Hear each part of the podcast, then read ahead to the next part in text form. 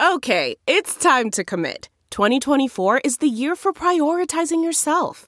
Begin your new smile journey with Byte, and you could start seeing results in just two to three weeks. Just order your at home impression kit today for only $14.95 at Byte.com. Byte clear aligners are doctor directed and delivered to your door. Treatment costs thousands less than braces. Plus, they offer financing options, accept eligible insurance, and you can pay with your HSA FSA. Get 80% off your impression kit when you use code WONDERY at Byte.com. That's B-Y-T-E dot com. Start your confidence journey today with Byte.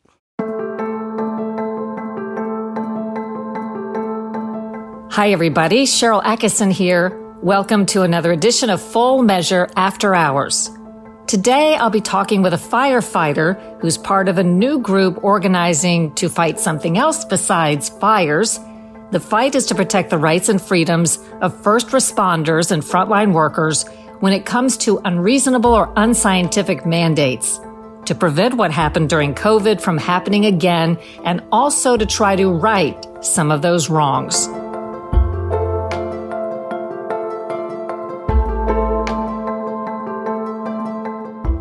As we speak, we are less than three weeks away from the launch of an exciting eighth season of my TV program, Full Measure. I've been researching and beginning to shoot stories all summer. In fact, I'm heading to the southern border next week for a reality check on what's really happening there. As usual, you will get the facts without the spin.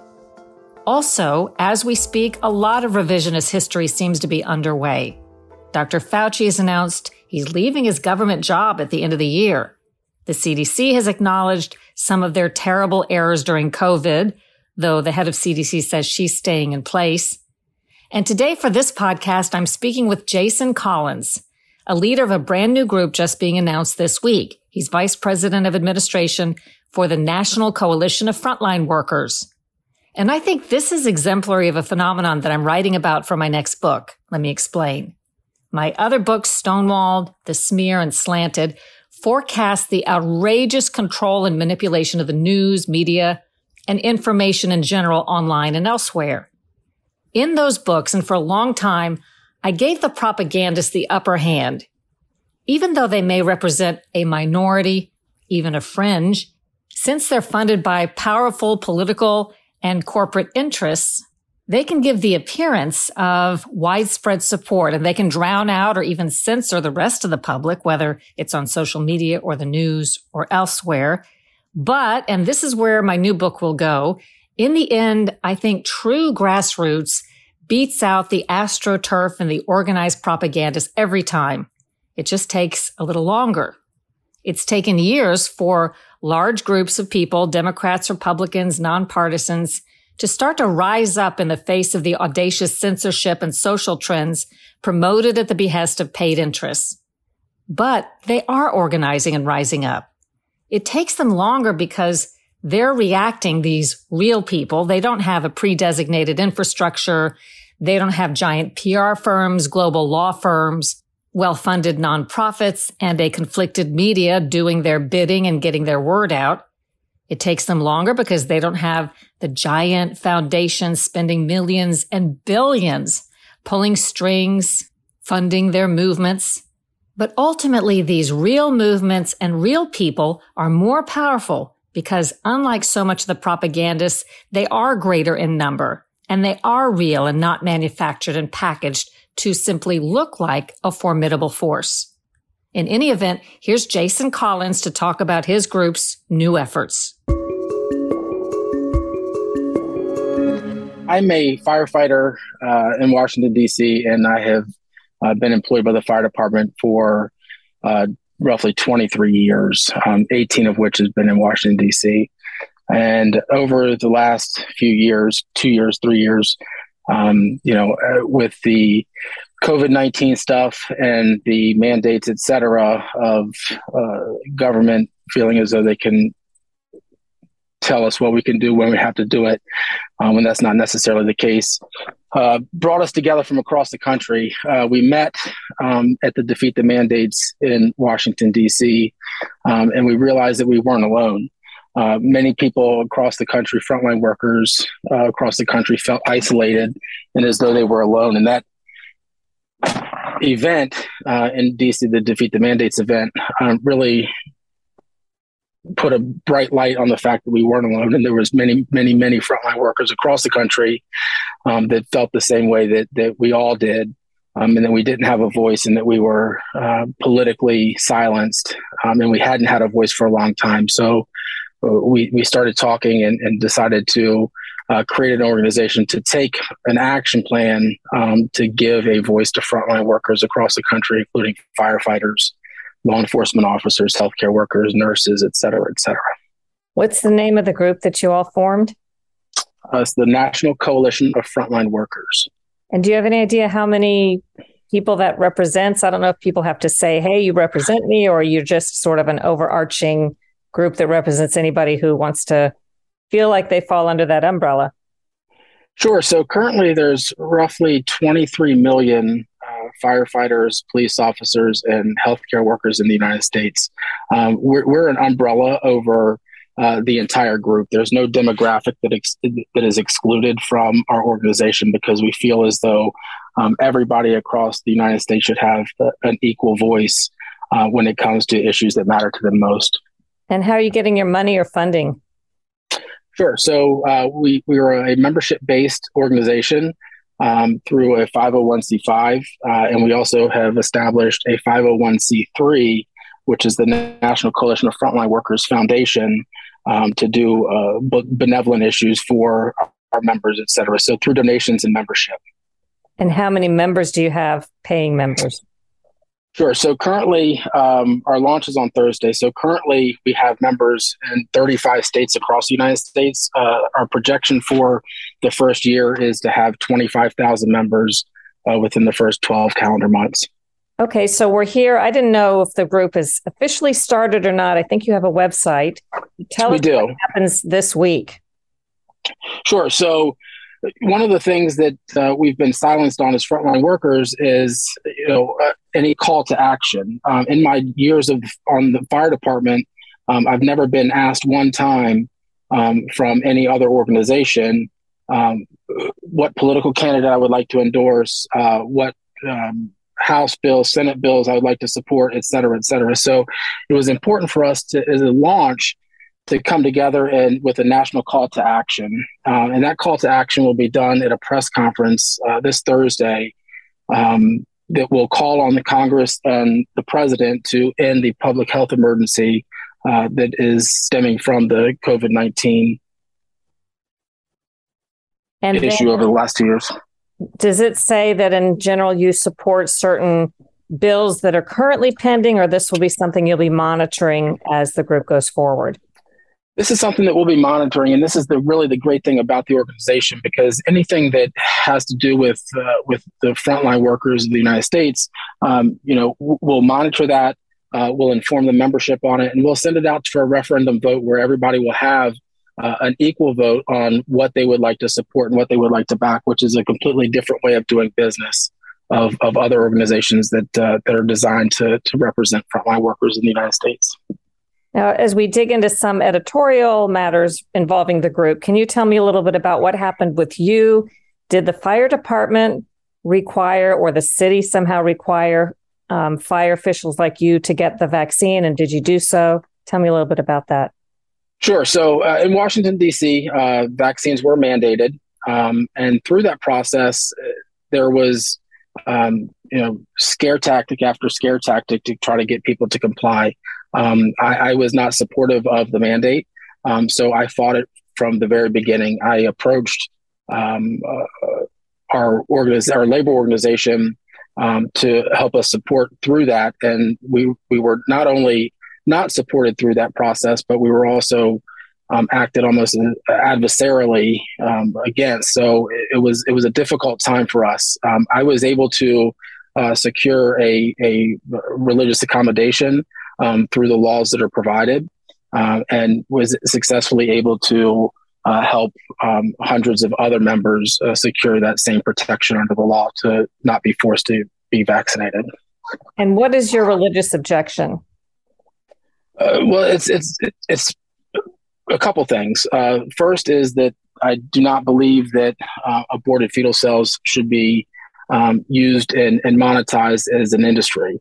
Um, secondly, is that I feel as though the, this vaccine is somewhat of a false idol, uh, that people are worshiping uh, this thing as it's the end all tell all, and there's no other options for uh, people to rely on their conscience for what's best for their body based on their religious beliefs. So, uh, those two are the, the, the, main two factors that um, drew me to the conclusion that, uh, that I was not going to become vaccinated.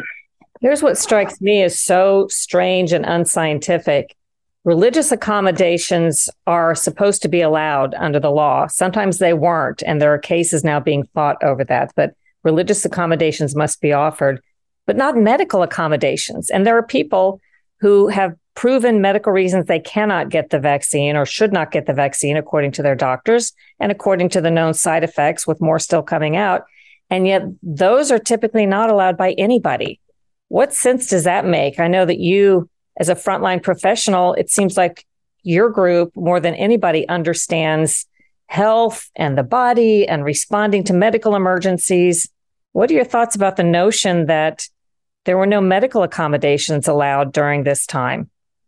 Sure, medical accommodations were absolutely, um, you know, the the hardest thing to get awarded uh, or granted per se. But you know, there's frontline workers, you know, in our group um, all across the country, from New York to California, that are still um, out of work uh, because of the inability to grant um, a, a, medical exemption. And that comes uh, with documentation from medical doctors that, that says that these members cannot receive it based on ingredients, based on side effects, based on past medical history. Uh, but yet they're still um, out of work and, and forced to be out of work for the foreseeable future. And we don't know how it's going to turn out. And that's one of the things that the National Coalition of Frontline Workers uh, will do is to, to step into those arenas and, and fight for those workers to make sure that um, their their protections are offered under the law and, and, and take whatever actions necessary to make sure that, that we don't give up those rights as, as Americans. In Washington, D.C., as it's come to be widely known, I think many people knew this initially, but now CDC has acknowledged the vaccines are pretty ineffective and don't stop the spread. Are they still requiring you all to get boosters and to continue to do things uh, re- regarding the COVID vaccine? Sure. In Washington, D.C., um, they have held the uh, booster mandate in abeyance. Um, and that was on the heels of our fight uh, with the city to recognize uh, religious and medical exemptions. Um, but there's other places throughout the, the country that, that are much more um, entrenched in this than Washington, D.C., such as New York City. Um, there, there's firefighters in New York City that have been out of work since November, um, and they can't get an answer. They've they've applied for a religious exemption, they've applied for medical exemptions, etc., uh, and the city just will not take action on them. And that's why I think that it's important for uh, firefighters, law enforcement officers, healthcare workers to be able to have a political voice because you know whether we want to uh, acknowledge the fact or not that this is a, a, a political thing. Um, so we need to be able to have these these voices in these political arenas to to make the changes that are best going to suit our frontline workers, to keep us healthy, um, to keep us available to work, and to keep us protecting the public. Were you surprised when you learned, in your view, that the labor unions were not taking up for what the workers or what many of the workers wanted? And what do you think about why that is? Um, you know, I, I, was very surprised, uh, and maybe I shouldn't have been. Um, you know, it was something that that I had firsthand knowledge with and, and experience with in DC um, as we tried to navigate through our process. Um, you know, I think that uh, the the the larger organization over the the smaller locals is calling the shots, and that's done with with money and pressure. Um, but that's one of the things that that we pay dues to uh, an organization, and we do not get a voice in that. Um, so we just kind of have to sit back and take it um, and and and go with it. And we were successfully able to fight that, um, but that was definitely from no help from from our current local uh, union. Did you work out in your own mind uh, theories about why the national labor folks would not be responsive to the members? I think everything goes back to money. Um, everything goes back to to money and perceived political power. We currently, um, as a, a local um, labor union, you know, answer to the international, uh, and then the international obviously answers to um, their large donors, et cetera. So I think that that it all comes back to to money. And, and historically speaking, um, you know, uh, uh, the labor organization that I'm a part of um, has been a, a a pretty left organization, and and that appears to be the common denominator for uh, the, the supportive measures in all of this. And not to beat a dead horse, but why would a labor organization that leans left not want its workers, those who feel they need accommodations or need to be representative represented? Why wouldn't they? What is the money tie? Is somebody paying them to, and who would it be to not be responsive to that side of things? Sure. I mean, that's the million dollar question. That's that's the question that uh, that that everybody wants to know, um, and it is you know currently um, held behind a veil. So you know it's difficult to to pinpoint um, what the connection is, other than um, uh, political powers and, and, money. And and to be specific about that, um, you know, I can't speak to that specifically um, because I just don't know because it is such a a, a veil process and a veil uh, you know machine.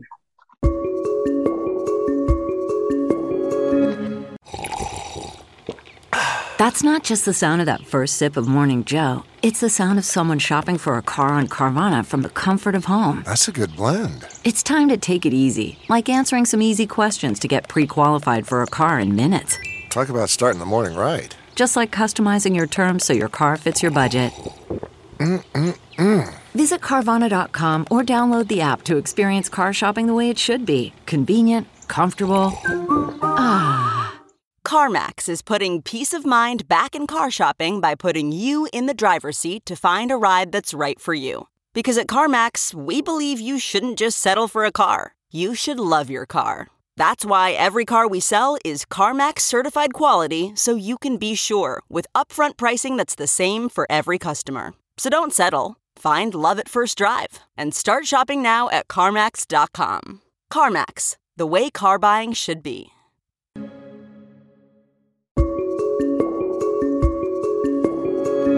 Can you take me back to when all this was first happening and nobody knew where it was headed? And I think a lot of people initially thought, um, I'll give shutdown, the lockdowns a chance. I'll give the vaccine a chance. Were you someone who initially were dubious about the vaccine, or did you think maybe, and then you heard things about it you didn't like? Just take me back to your own personal experience when this was first coming out and your thought processes. Sure. So when when COVID nineteen was first a, a thing, um, you know, I was initially worried. You know, I, I have a family with small ch- children, and uh, the last thing that I want to do is, is is bring something home that's going to to harm them. Um, so we entered into the the lockdowns, um, and we were running calls. Our, our emergency calls dropped during that period. Um, because people just weren't going to the hospital. Um, you know, in fact, there there was many times where we ran people that were positive with COVID, and a, a, nurse that we would call on the telephone would just tell them to stay at home until they couldn't breathe. Um, and then go to the hospital. So early treatment was out, but I wasn't seeing uh, the death and destruction on the streets um, that I was hearing about on on mainstream media. So for me, it was a, a, a point for pause uh, to sit back and really kind of dive into it and, and, look into it. And, and what I was seeing with my own eyes uh, was not matching what I was being told was happening. Um, so that was the that was the first step. When this first came about, you know, I would get off from work in the morning um, and take my clothes off at the firehouse. I would jump in the shower. I would bag them up. I would come home. I would leave them outside for a day or two. I would go inside. I would take another shower, um, and and that lasted for for just a short period until I realized that that that what I was actually seeing with my own eyes did not match what uh, what I was being told was happening. And when you compared notes or talked with your friends at work and colleagues, I assume, maybe I'm wrong, there was a range of opinions. Were there people that were anxious and really wanted to have whatever the government said was the best protection and felt good about that, and others who did not? Like, what was the discussion and what was the breakdown? Would you say most people you work with were like you, or just a wide range of differences? I think the majority w- was was like me um, initially. Um, I think the people that uh, that that supported um, you know getting the vaccination um, did so from a, a position of being trained essentially through their entire life that that, that vaccinations were were um, the best protection for everything, um, and discounting the effectiveness of early treatment and discounting the effectiveness of natural immunity. Do you have any medical training as a firefighter? Do they give you some basic, you know, f- first aid or something beyond that? I, I do. As, as, along with being a firefighter, I am a an emergency medical technician. So, what are some of your thoughts about how we handled this? And of course, hindsight is twenty twenty. But if we could go back to those early days, knowing what we know now, what are some of your thoughts about what you think could have or should have happened in terms of public policy and the job place and things like that? Sure. I think that, um, you know, obviously everything should be done on a case by case basis, but um, early treatment is, is, has proven um, itself time and time again to be effective for COVID 19 from de- to developing into something more severe. Um, I think that you know, as a as a system, we allowed people to stay at home too long um, for those people that were at risk for severe disease. Um, but uh, early treatment by far is, is the most effective treatment uh, for uh, COVID nineteen in its entirety. And are you concerned now about potentially being targeted by anybody as somebody who's organizing in the way you are? I realize now there's there are a lot a lot of people like you out there. So maybe it's not as scary to speak out as it once was. But there are cases where, for example, doctors who prescribed medicines such as ivermectin, which is completely legal to do uh, for early treatment on the basis of many studies that show uh, improvement and possible you know, help for COVID with ivermectin, they were targeted by various groups and agencies. Some sometimes their medical licenses have been pulled. They've been threatened. Have you have you thought about this and been concerned about your name being out there? Uh, you know, as an organization, the National Coalition of Frontline Workers, you know, eh, we have thought about this, um, and and and we are strong and we're prepared to weather that storm because uh, we all have a, a, common belief that that it's not just for us. Um, it's this fight is for um, us, but it's for the our next generation and the following generation, et cetera, et cetera. So, uh, you know, we're prepared to to weather that storm. Um, and and and not saying anything uh, would be absolutely uh, off the table for for me personally, um, and for the, the the board of the National Coalition of Frontline Workers collectively. And then a couple more questions about what happened with COVID. Do you know anybody who died supposedly of COVID or died supposedly of the vaccine? Um, so you know, I, I, don't know anybody personally that uh, that, that that died from COVID.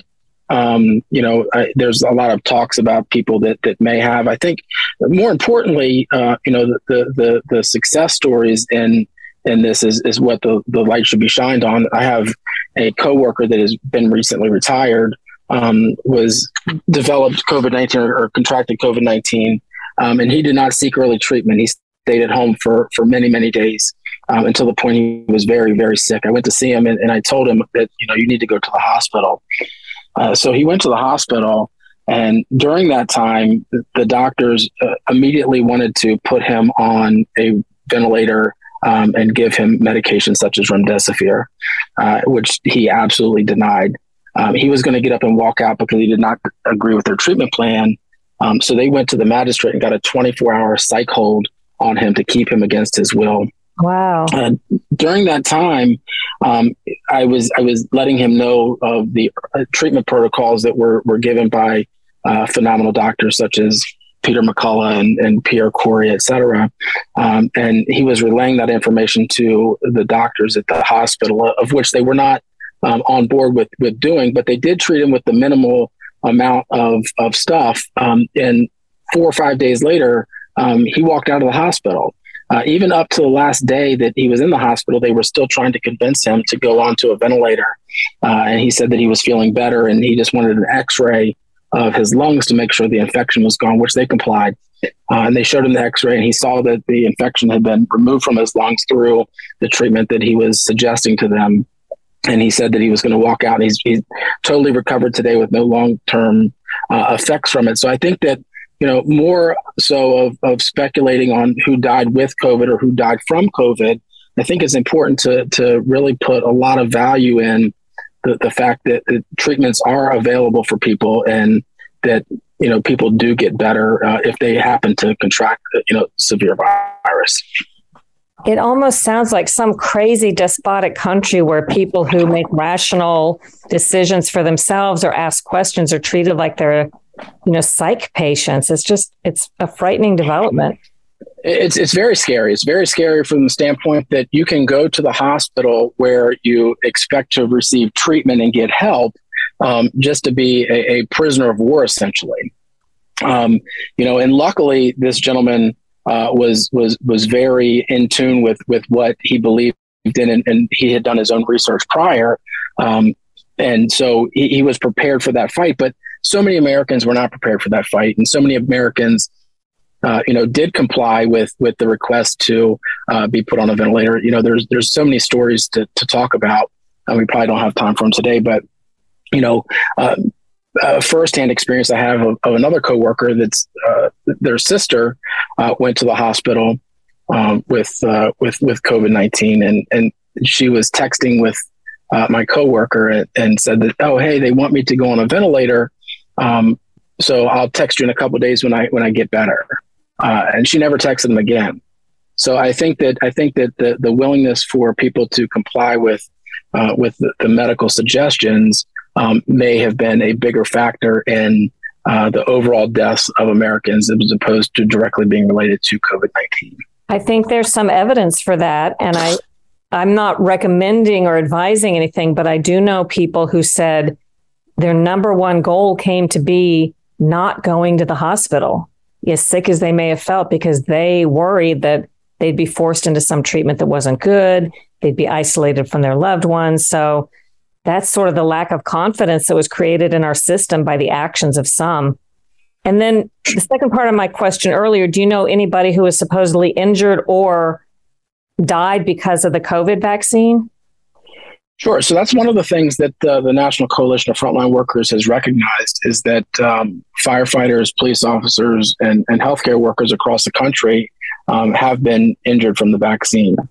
Uh, otherwise, healthy healthy men and women uh, across the country have developed uh, myocarditis, um, have developed other um, cardiac and pulmonary issues, um, have developed neurological issues, uh, and so we're moving through um, as we launch the organization, we're moving through uh, developing a database to collect and track that information for uh, frontline workers that are vaccine injured um, and being able to give them the, the treatment that they need from doctors that are compassionate and, and care about their well-being.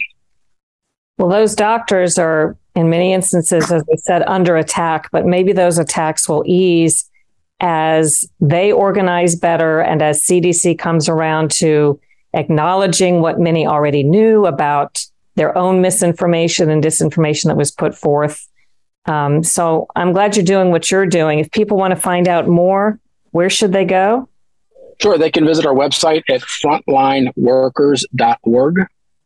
And on the website, you'll have the option to uh, to join as a member um, if you are a, a firefighter or law enforcement officer or healthcare worker. Um, but it'll also give you the option to donate if you support the cause. Um, so, you know, we, we are a nonprofit organization. So um, anything that, that we can um, muster up as far as financial support is, is greatly uh, appreciated. And, and we look forward to, to doing great things in the future. I hope you enjoyed today's podcast. And if so, you'll leave a good review, subscribe, and share it with your friends. Check out my other podcast, the Sharyl Attkisson Podcast. And remember, my new season of Full Measure starts Sunday, September 11th. For a station list, you can go to SharylAttkisson.com and click the Full Measure tab. You will see a list of stations and times and other ways to watch online and on our app called Stirr, S T I R R, which is free. Also, you can support independent journalism causes by visiting SharylAttkisson.com and clicking the Store tab. There are some great thought provoking and fun products designed exclusively for independent and free thinkers with proceeds benefiting independent reporting causes. Do your own research, make up your own mind, think for yourself.